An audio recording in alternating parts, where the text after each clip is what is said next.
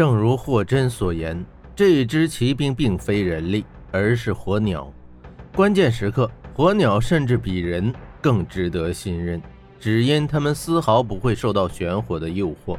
可是，若按既定方针，这支队伍早该抄袭银狼群的后方，为何现在才到？而且队伍中有些火鸟仿佛身上有伤，难道是他们半路上遭遇了战斗？温莎正在思考着，杀马小兵已带领火鸟部队发起了冲锋。阿三阿四，带队伍从两翼进攻。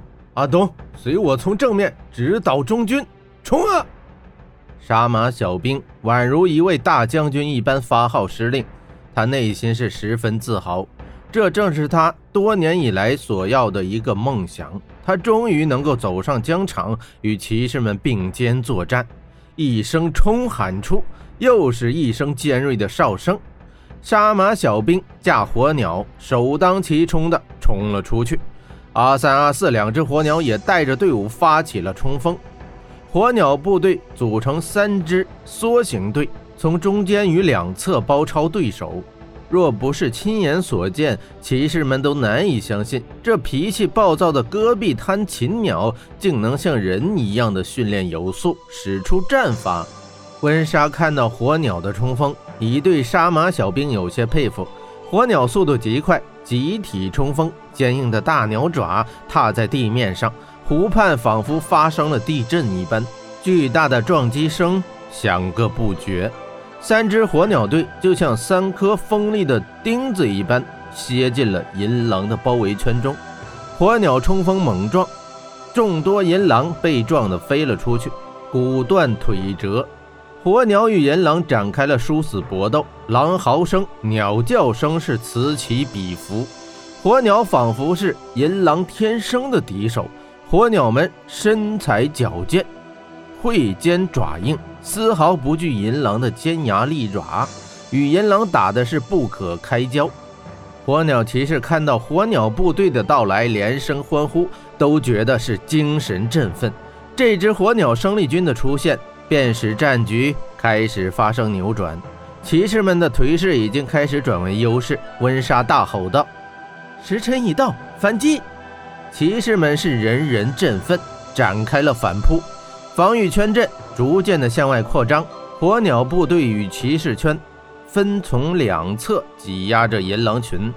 温莎跃到霍真身后，拍了他一巴掌，美目瞧着他道：“臭小子，我要去见小兵，给我打一条通道出来。”霍真道：“乐意效劳。”说罢，身形晃动，手臂抖身，抓住一头银狼，掷了出去。一抓一掷，再抓再掷，使出了天鹰夺。转瞬间，十几头银狼被掷飞出去。很快，一条通道被打通。温莎跃上一只火鸟，挥刀连砍，架火鸟靠近了杀马小兵。温莎厉声道：“小兵，你为什么现在才来？你贻误战机，害得那么多骑士牺牲，你可知道？”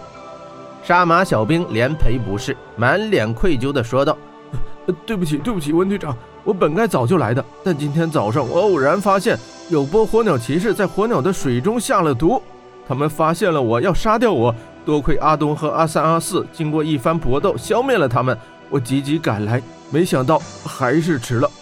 听到他的话，温莎想到那一定也是一场艰苦的战斗，毕竟小兵只有一人。但他轻描淡写的汇报丝毫不居功。温莎怒气已经是烟消云散，他拍拍小兵的肩膀道：“小兵。”辛苦你了，好样的！咱们再加把劲儿，把他们一网打尽。小兵点点头，吹起哨子，指挥着火鸟是更加迅猛的作战。温莎转念又想，玄火武士对火鸟下毒，显然他们已经知道我的骑兵计划，这怎么可能？到底是谁泄露了我的计划？这一念头只在他脑中是一闪而过。此刻正值大战，他无暇思索。便又转入指挥战斗，火鸟和骑士们并肩作战。再有霍真这股强大的战力，狼群已是死伤惨重，溃不成军。骑士们士气高昂，眼看胜利就在眼前。这场战斗实在是太艰苦，太惨烈。看到骑士与火鸟的牺牲，温莎心如刀割。他真恨不得去替代那些死去的人。他常常叹出口气，好在胜利已离他们是越来越近。